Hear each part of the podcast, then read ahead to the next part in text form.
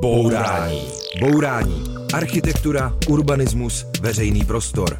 Bourání. Pořad Rádia Wave nejen o architektuře. Bourání. Dobrý den, posloucháte Bourání s Karolínou Vránkovou a dneska tady mám dva hosty v jednom. Jednak je to dělník, který má na Instagramu účet ze 120 tisíci followery, protože tam dává fotky špatně položených obkladaček, asflikovaných záchodů a dalších zbastlených věcí ze stavby. Dobrý den. Dobrý den.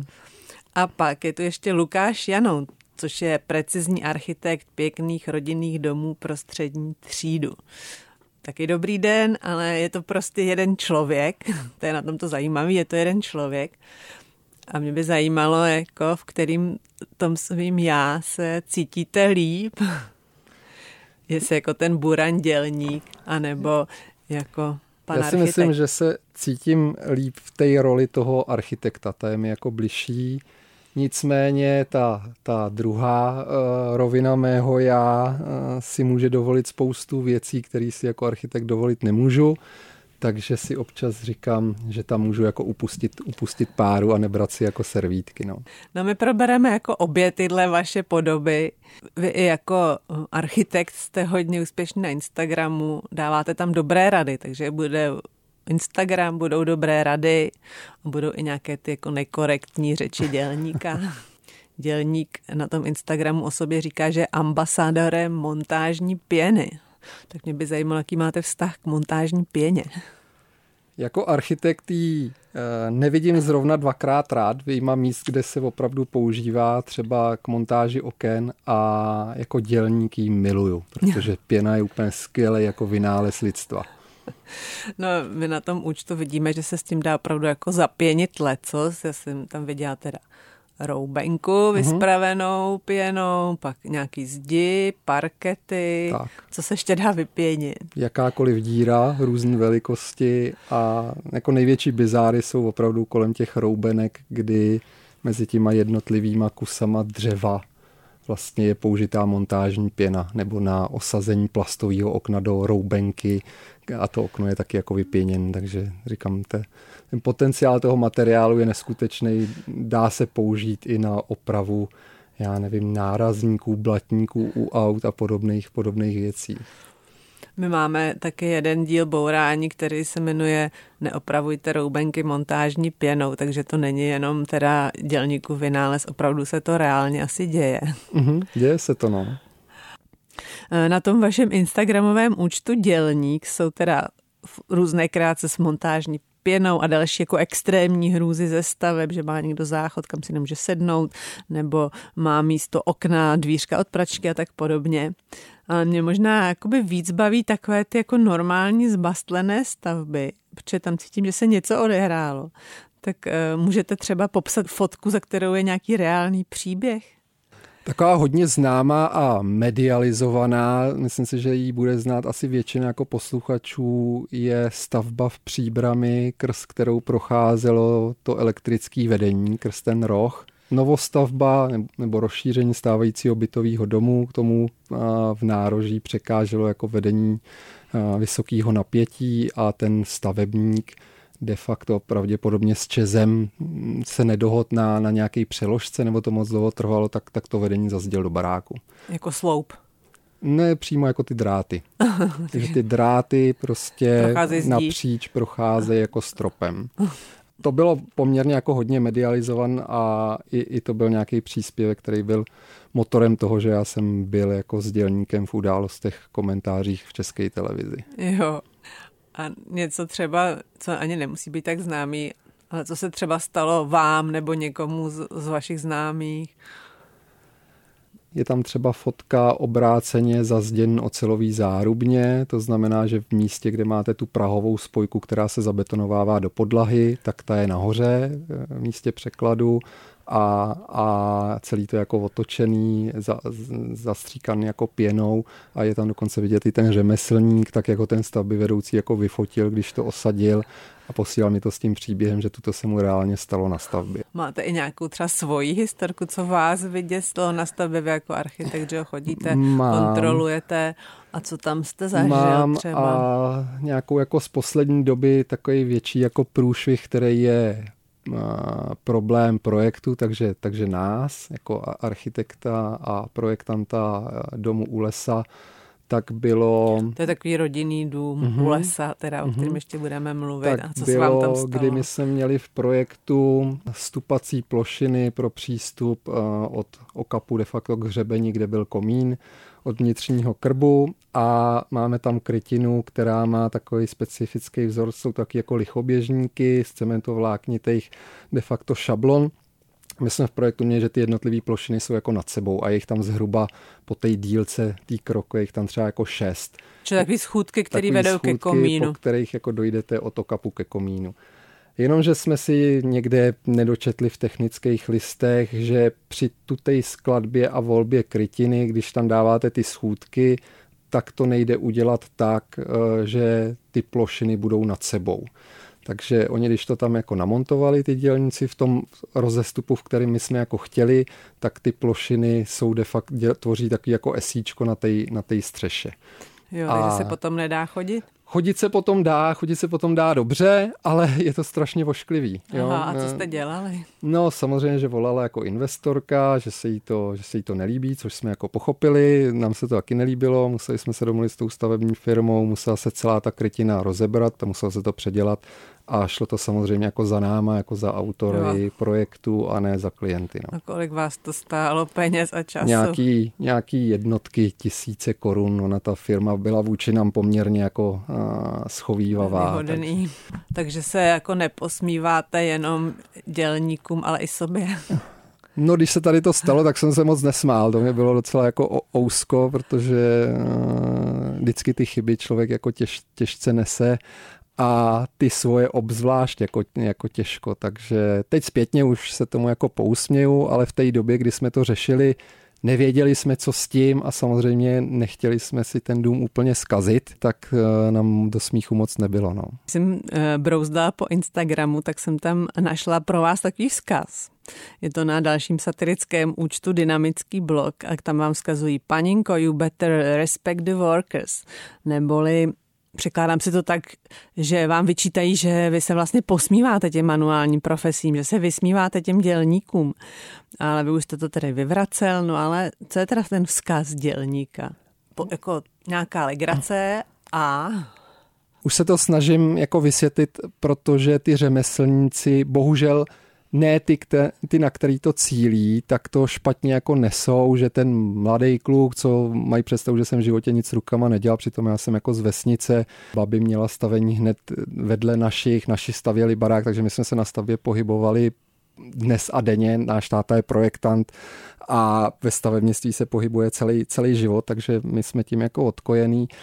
Tak těch se to samozřejmě jako dotýká, ale já se jako vysmívám, já bych neřekl vysmívám, já poukazuju na to, co se bohužel ve stavebnictví nejenom v Čechách děje a dělám to tím stylem, jako to někteří ty řemeslníci dělají. Takže já se to, eh, ty přešlapy snažím obhajovat tak, jak oni je někdy obhajujou a komunikuju tak, jak někteří komunikují, zejména teda jako s ženama, to znamená jako povýšeně, vy tomu, vy tomu jako nerozumíte, já to dělám celý život a ještě tam dost často bývá u té starší generace nějaký ten jako sexuální dvojsmysl, dvojsmyslný podtext, takže Jo, kvůli tomu, že tam ten dělník říká paninci, jo. že je genitální místo tak. geniální. No, tak to už samozřejmě, to je, to je jako, mm, občas to jako ustřelí až, až jako hodně, kdy už si říkám, že už je to zahranou i na, na dělníka, ale uh, dost často ty příspěvky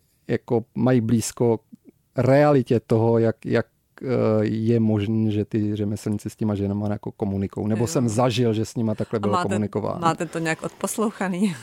Mám právě tím, Tyhle jak jsem... ty hlášky ze stavby. Hmm, jak jsem říkal, že jsme se celou dobu jako pohybovali po stavbách a i v rámci eh, praxí na, na škole, na střední, i v rámci letních brigád, tak já jsem víceméně, táta mi to vždycky letní brigádu pomohl domluvit u nějakých uh, svých zpřátelených jako um, lidí, kteří měli třeba stavební firmy, takže jsem na těch stavbách strávil si myslím pro někoho překvapivě jako dost času a vím, jak se tam ty lidi jako někdy baví. A nebo vím i, jak když přijdete jako nepozorovaně, nenahlášeně na stavbu, že o vás ty řemeslníci jako neví, že jdete třeba kolem a chcete se kouknout, jak tam probíhá nějaká dílčí činnost, tak, tak taky zaslechnete jako spoustu věcí. Jo. Bourání. Bourání. Demolice nesmyslů s Karolínou Vránkovou na rádiu Wave. Posloucháte Bourání, sedíme tady s dělníkem, což je majitel Instagramového účtu. Dělník má zadavatelku a to je paninka. Mm-hmm. na kterou on prostě trousí různé jako řeči mm-hmm. a mm, obvinují, že to, že, že není křivá zeď, ale, tak, ale je křivý trávník a podobně. Tak, nebo vodováha, že ji špatně měří a podobně. No. Hmm, ale uh, to mně přijde, že je vlastně docela dobře odpozorovaný v tom, že mi přijde, že často v rodinách tu komunikaci s těma řemeslníkama eh, chtějí nebo musí jako dělat ženy. Mm-hmm. Je to tak? Já tam mám dvě polohy. Jedna je ta zkušenost toho architekta, tak eh, tam, tam si myslím, že, nebo naši klienti, tak většinou já komunikuju s muži, mm-hmm. jo, kteří jsou zadavateli a většinou jsou to i když jsou to jako rodiny a páry, tak jsou to ti, kdo drží jako tu kasu a pouští jo. ty peníze do těch, do těch záměrů. Ale u takových těch, já bych řekl, jako dílčích rekonstrukcí, přestave bytových jader, výměny podlahy, nový kuchyňský linky, Eh, souhlasím s tím, že dost často to dostává na starost jako žena. Mm-hmm. A kdo umí líp komunikovat s řemeslníky? Mně přijde, že tohle je fakt trochu kliše, že by ty paninky byly jako takový bezbraný. A, uh... Já si myslím, že paninky mají spoustu zbraní, kterýma dokážou řemeslníky přimět k lepšímu výkonu než pánové. Jo, a co třeba kafíčko? Třeba kafe. Třeba kafe. a hezký úsměv k tomu a když hezky poprosí, že bych to jako nedával do té polohy, že ženy jo. to buď dokážou nebo, nebo, ne, nebo nedokážou. Jsou ženy, které to nedokážou, jsou ženy, které to dokážou jo, možná jo. líp i než já. Jo, je to pravda, je to možná trochu zbytečně obecná otázka. Tak uh, a já mám ještě další, ještě obecnější. Mm-hmm. jak, jak vlastně přistupovat uh, k těm stavebním dělníkům těm řemeslníkům, aby jakoby to vedlo k všestrané spokojenosti. To si, to si myslím, že je hodně jako široký téma. A oni samozřejmě tím, jak já jsem se začal za tím profilem nějakým způsobem jako medializovat, takže mě se někteří řemeslníci jako ozývají a, a zcela právoplatně přinášejí svůj pohled jako na věc. A já si myslím, že problém je v tom, že lidi, kteří se živí rukama a jsou schopní, tak nemají tolik respektu od profesí, zejména vysokoškolských, který by si jako, jako zasloužili. Takže samozřejmě, že když řeknu, právník bude tlačit na řemeslníka cenu dolů, eh, termín, smlouva, tak asi nemůže očekávat, že ten člověk se pro něj, řeknu, jako roz, rozkrájí. Jo? Když od první chvíle s ním bude jednáno jako s někým, ty seš jeden z X, prostě tady to udělej, já ti říkám, že to nebudeš dělat týden a nebudeš eh, mi účtovat tolik hodin, protože to máš jako za chvíli hotový. Jo? Takže, takže si myslím, že to téma je jako hodně, hodně široký a byl bych rád, kdyby ty schopní řemeslníci opravdu byli i těma lidma, který mají třeba jako vyšší vzdělání nebo se živí, neživí si jako rukama, tak aby byli respektovaní, že jsou to jako právoplatní jako mm, hráči na, na poli toho, že chcete něco, že chcete něco jako vytvořit, co má být jako kvalitní. Jo, pak samozřejmě důležitý, důležitá je ta rovina těch, těch vlastních jako řemeslníků, jak, jak, je, jak je teoreticky jako vybírat, řešit nějaký reference, jak oni jako komunikují. No a jak je vybírat? Hmm, já, já bych, jak to je dost, dost častá jako otázka. Hmm, jak, si, jak člověk a... pozná, že ten řemeslník jako je dobrý? Jo, já si myslím, že uh, jednak už je to nějaký styl jako prvotní komunikace, to znamená, uh, jakým způsobem komunikujete o té zakázce, jestli on, když vám slíbí, dneska se na to podívám, pošlu vám, já nevím, termín, kdy můžu přijet se podívat konkrétně na místo, nebo kdy zpracuju cenovou nabídku, tak jestli tady ty slova jako dodrží. Samozřejmě, mm. že když musíte někoho upomínat, řeknu měsíc, aby vám poslal cenovou nabídku, tak za mě už to je jako vykřičník, a znamení toho, že v pravděpodobně v té realizaci to nepůjde jinak, než jde tady ta prvotní jako komunikace. Hmm.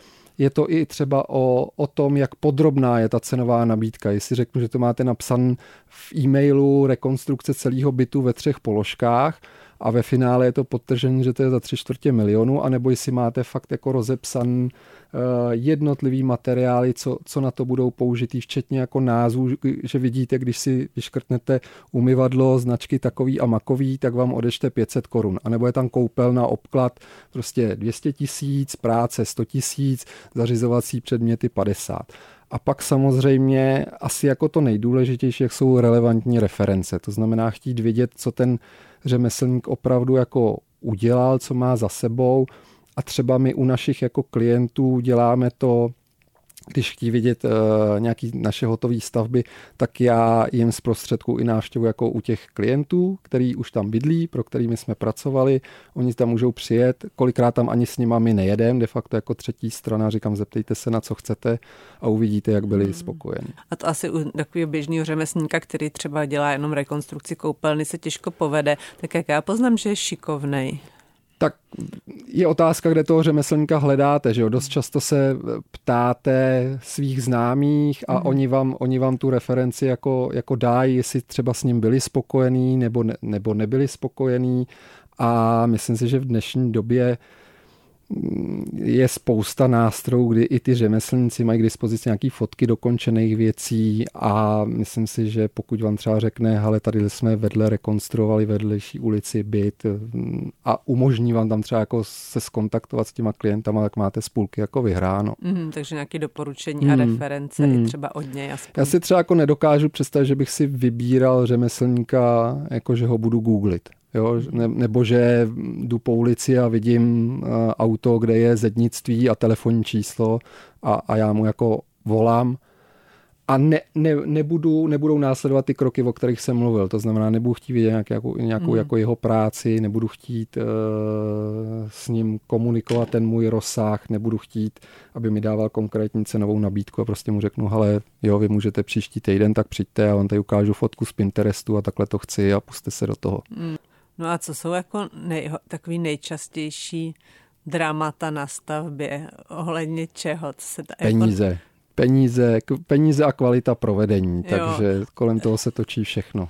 Stává se to, že eh, on kolikrát tu svoji práci ne, ani nedokončí, eh, na zálohách vybere víc peněz, než kolik reálně odved jakoby práce. A zmizí. Zmizí, je de facto k nezastižení. To se vám a stalo?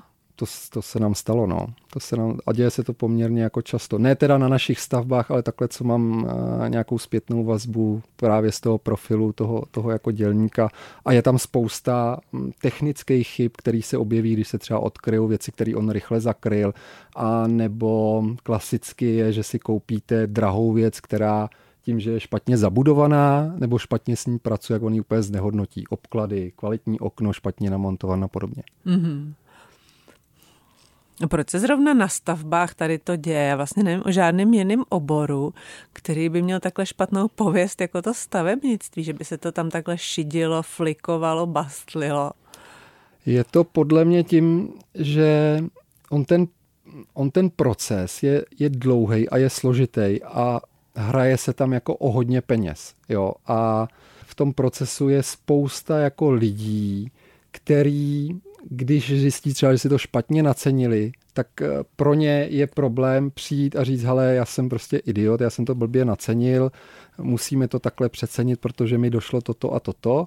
A oni místo toho radši automaticky začnou řešit to, že hele, tak tam tady to nedáme, tady dáme horší materiál, on to nepozná, anebo si budeme vymýšlet příběhy.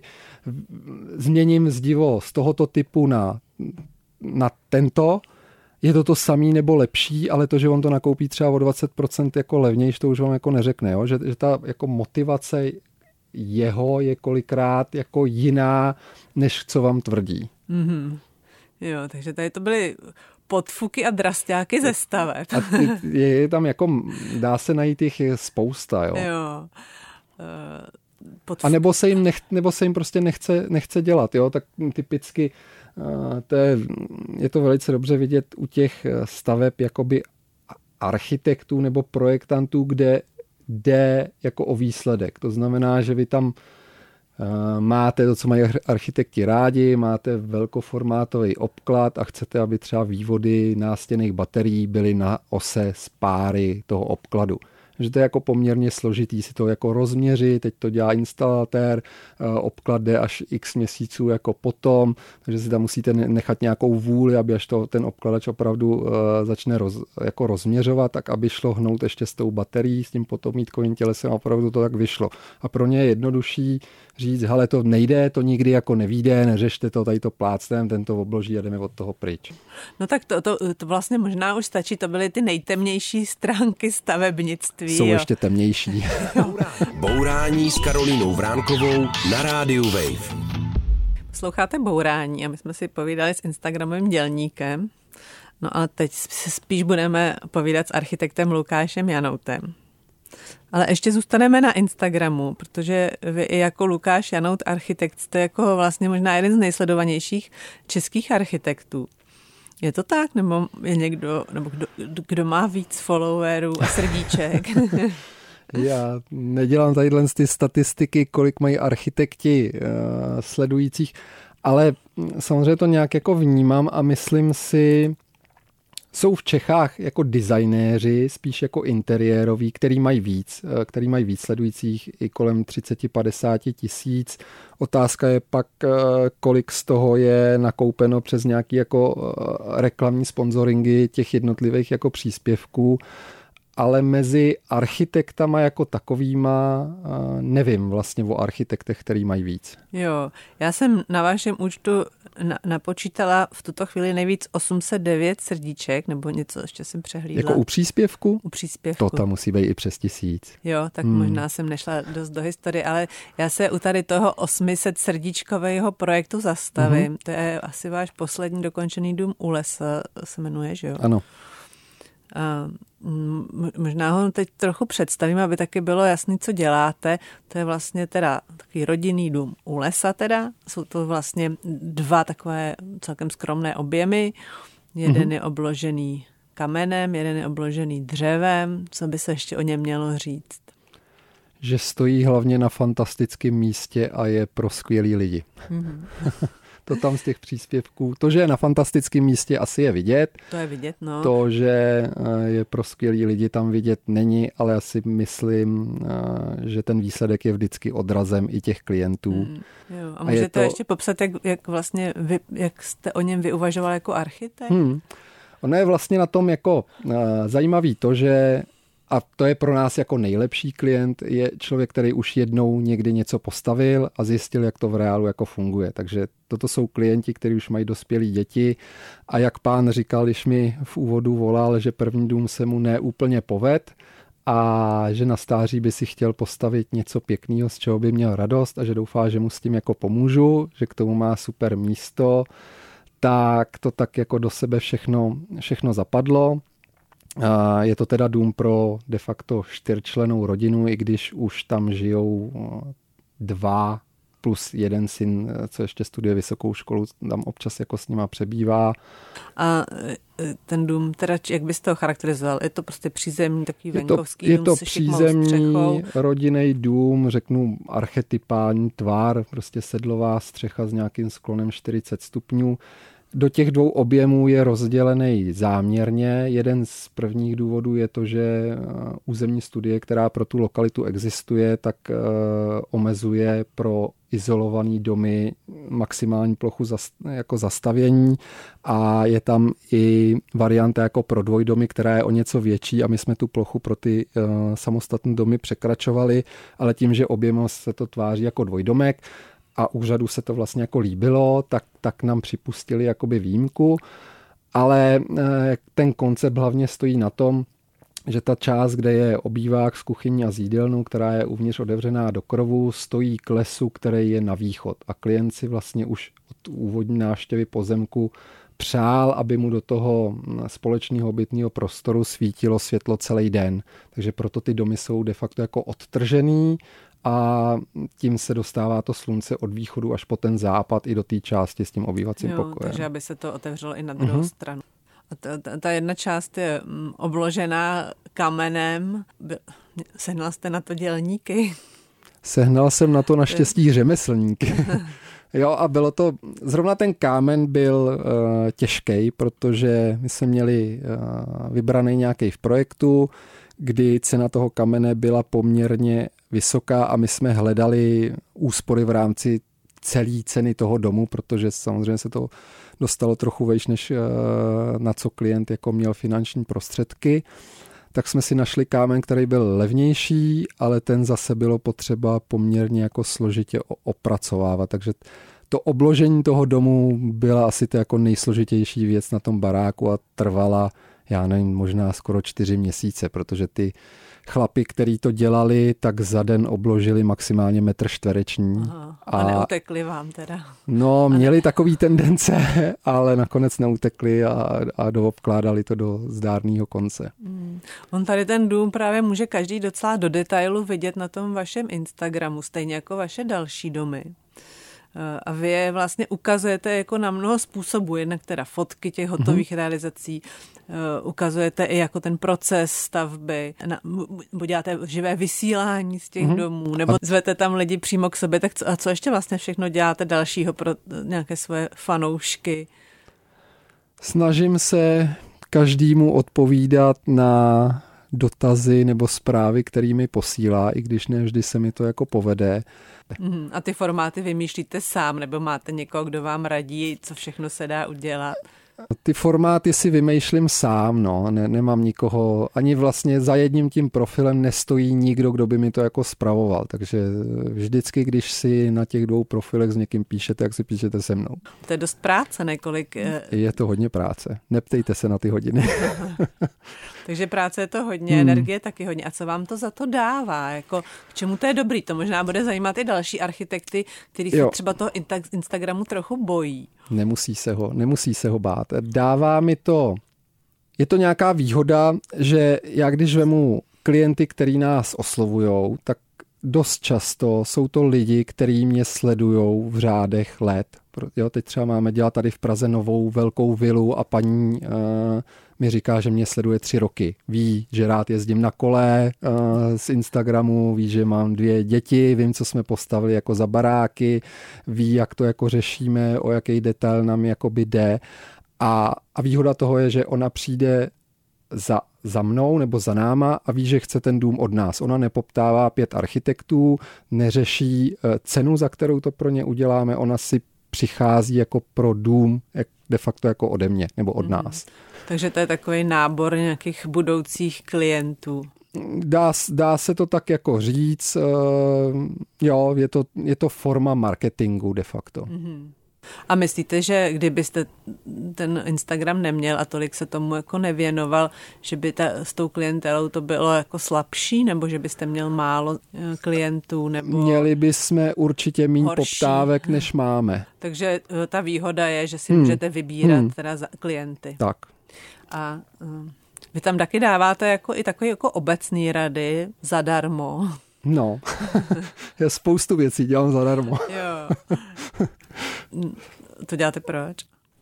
Celkově se snažím ten proces uh, toho, co ten architekt vlastně dělá, těm lidem trošku jako přiblížit, protože si myslím, že ty lidi nemají představu, co je práce toho architekta. Oni mají představu, že vy ten dům jako vymyslíte, jak bude vypadat a tím jako končíte, ale, ale to je nevím, 20% celkový, celkový práce v rámci vzniku toho, toho domu. Jo.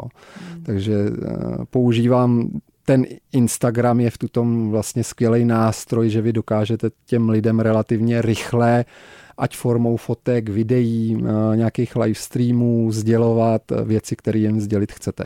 A nemám to tak, že máme nějaký jako know-how, který bych si jako chránil a měl pocit, že mi někdo ukradne něco jako světoborný. Hmm. A ty rady jsou fakt konkrétní a praktický, většinou se týkají teda těch rodinných domů, hmm. takže jestli někdo se chystá stavět, tak doporučuji si proklikat vaše stories a váš Instagram a hm, teďka, kdybychom měli říct jednu jako radu za milion, kterou tady zdarma poskytnete, mm-hmm posluchačům bourání, nějakou fakt dobrou radu. Ty krásem. Já bych uh, posluchačům doporučil uh, nepodcenit roli projektu v celém tom procesu té stavby. Až ať co se týče uh, jeho podrobnosti, tak i času, který mu ten investor bude věnovat, protože to, že na začátku mm, se pustíte rychle do stavby, neznamená, že tam, kde jste ten čas jako ušetřili, že v průběhu té stavby se tomu stejně nebudete muset věnovat. Stejně budete muset jako rozhodnout o tom, kde chcete, jaký zásuvky, jaký bude nábytek, akorát to z té fáze, kdy se to všechno dalo vymyslet eh, a mohlo to mít hlavu a patu a nějaké jedno, jedno, jako jednotící princip, tak to posunete do fáze, kdy nemáte čas, všichni na vás tlačí a vy zjistíte, že se potřebujete rozhodovat v rámci jako dnů, protože ta stavba na vás jako čeká a tím začnete vytvářet jako mm, podhoubí pro kupení nějakých jako chyb. Takže bych řekl, prostě věnujte čas jako přípravě a nepodceňujte roli jako kvalitního projektu. Mm-hmm. To je hezká rada, tak děkujeme. taková jako přihřátí si polívčičky. Bourání. Bourání s Karolínou Vránkovou na rádiu Wave. Posloucháte Bourání a jsme tady s architektem Lukášem Janoutem, který navrhuje hlavně rodinné domy. Vy jste zmínil jednoho svého klienta, který si u vás nechal udělat dům, protože předchozí se mu nepoved. Co se mu na něm nepovedlo? Jemu konkrétně si myslím, že nic, ale té stavební firmě, co to stavěla, tak eh, co já vím, byly tam nějaký technické problémy, co se týče mm, zdí, střechy a, a podobně. Plus asi úplně v té době, kdy to řešili, tak uh, nedávali důraz na nějakou, řeknu, jako kvalitní studii nějakého individuálního baráku, která by respektovala nebo spíš reflektovala jejich potřeby, takže tam měli prostory, které neúplně uměli jako využít, naopak jim tam některé věci chyběly, takže asi takhle jako ve, ve, ve stručnosti. Mm-hmm. No a na to si má člověk dát super pozor, aby se mu tady to nestalo, že má dům, který z něž má pocit, že se to tak úplně nepovedlo. Jo, my jsme se možná trochu o tom bavili v tom předchozím vstupu a já si myslím, že to vzniká tím, že stavíte dům třeba, který je nějakým typovým řešením, to znamená, že úplně neodráží vaše potřeby a to, jak jako rodina třeba fungujete. A pak, že se třeba svěříte do rukou, řeknu třeba jen stavební jako firmy, že nemáte dobrý projekt, nemáte stavební dozor a spolíháte na, na jeden subjekt, který eh, vás může, a nemusí samozřejmě, ale může vás tak trošku jako vošidit, eh, někde natáhnout jako na, na penězích a je otázka, kdy to objevíte, jestli už v průběhu stavby, anebo jestli jsou to nějaké vady, které se objeví až v průběhu jako užívání. A vy teda s těmi rodinnými domama máte velké zkušenosti. Kolik jich máte realizovaný? Myslím si, že přes 20. Uh-huh.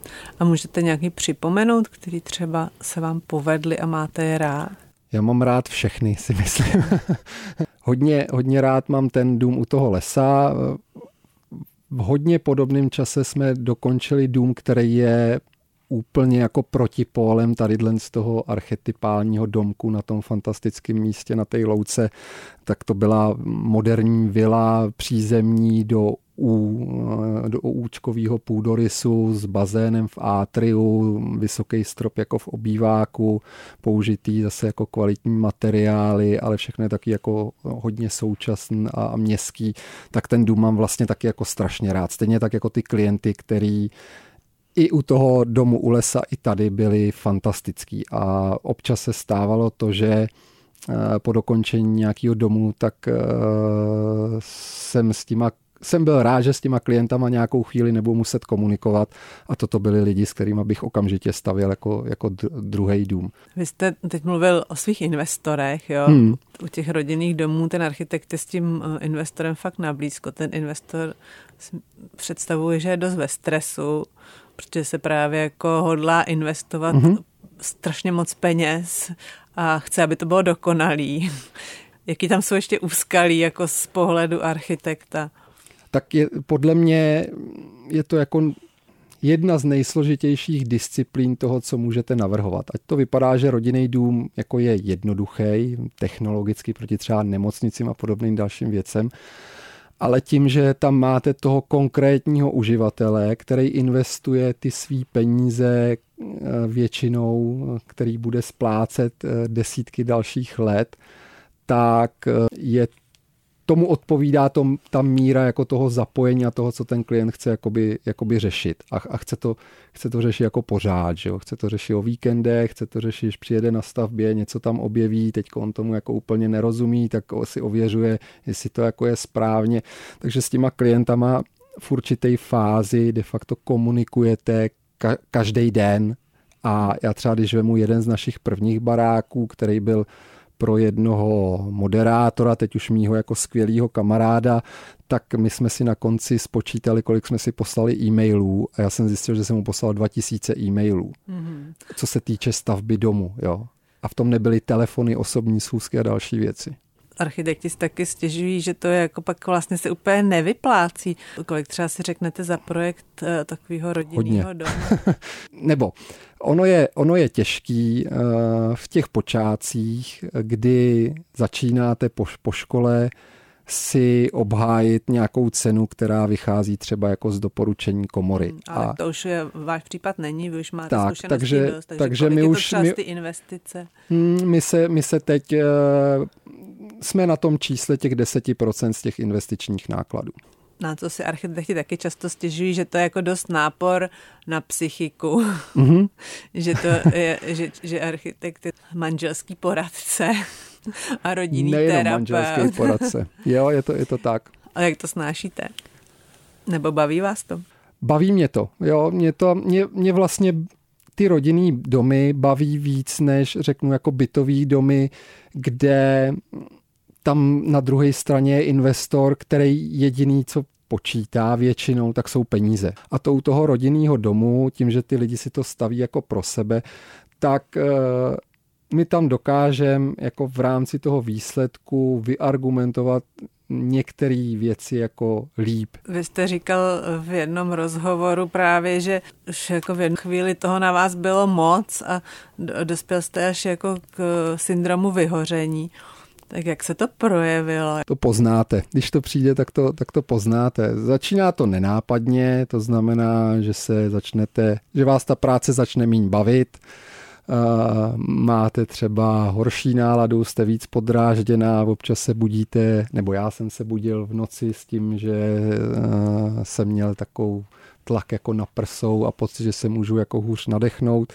No a celý to čase, tím, že jsem jako nic, nic nezměnil na tom, jak, jak jsem jako k věcem přistupoval, kolik jsme jich dělali, neuměl jsem říkat ne a e, dospělo k tomu, že jsem přestal úplně spát. Já jsem mezi dvouma dněma spal 15 minut a když jsem začal usnít, jak jsem se začal klepat. Co jste s tím udělal? Není to tak, že se o víkendu vyspíte a v pondělí jdete do práce. No. Je to tak, jak dlouho se do toho dostáváte, tak dlouho se z toho uh, dostáváte ven a musel jsem se naučit říkat ne, což, což bylo pro mě jako těžký, když vás eh, různě noví klienti chválí, že se jim líbí nějaký vaše projekty, eh, že na vás počkají a že mají super pozemek a super záměr a že tam musíte společně něco hezkého vytvořit. Přestal jsem pracovat po večerech, což jsem taky dělával, přestal jsem pracovat o víkendech, což jsem taky dělával.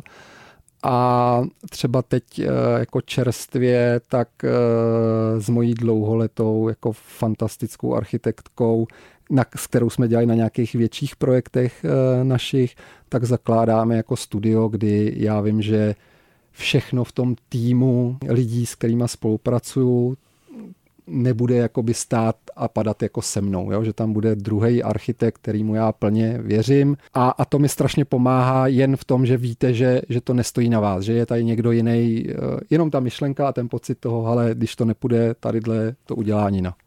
Jo, můžete říct jméno, když už... Můžu, no, můžu. Je to Nina Rátočka Pevná. A teda povedlo se vám paniku z té práce nějak překonat? Povedlo, no, ale tr- trvalo to. Já jsem Jak samozřejmě, dlouho? já jsem samozřejmě uvažoval o tom v těch dobách, kdy mi bylo jako nejhůř, kdy opravdu třeba můj brácha musel na víkend odvážet děti od nás, aby, abych, abych vlastně byl jako co nejvíc v klidu, protože máte tak jako rozlomenou jako psychiku a nějakou odolnost vůči vnějším nějakým, řeknu, jako nepříjemný věc, že děti se hádají, křičí po sobě, máte řešit jejich problémy, tak uh, jsem přemýšlel, že bych jako s tím úplně skončil, s architekturou, se stavařinou, přemýšlel jsem, co bych dělal jinýho, co by mě bavilo, na nic jsem jako moc nepřišel, ale současně věděl, jsem věděl, že by mi to dost, dost jako pomohlo v těch stavech jako úzkostí a, a, a jako depresí, kdybych věděl, že všechny projekty končí a nic si jako nepotáhnu za sebou. A myslím si, že třeba jako rok, rok jsem chodil na schůzky, že mi předtím šumělo v uších a byl jsem jako nervózní, i když to byla jako obyčejná, obyčejná schůzka prostě. Hmm. No nicméně vidět, že ta radost architektury se vám vrátila, říkal jste, že chystáte další projekty, budete pracovat zase s dalšími klienty. Nicméně vy jako architekt Lukáš Janout jste pořád méně slavný než ten dělník. Hmm, je to Neštve tak. vás to?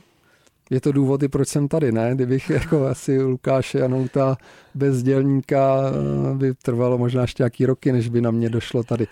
Možná, že z toho dokážu něco, něco jako vytěžit a zvyk jsem si na to, že prostě uh, obecně ta společnost je nastavená tak, že můžete být špičkový vědec, já nevím, uh, právník, doktor a ta mediální pozornost nebude taková, jako když si jako vystříkáte pěnu na hlavu. Prostě to, to je současná doba, kdy ty média zajímají kliky, pro, pro kliky, přes dílení, takovýhle jako bizarní lidi a, a bohužel to tak jako je a ty lidi se chtí bavit a chtí sledovat třeba v případu toho jako dělníka bohužel víc ty přešlapy, který je fajn, když se jich netýkají, než nějakou práci jako architekta, který se snaží stavět zajímavý rodinný domy.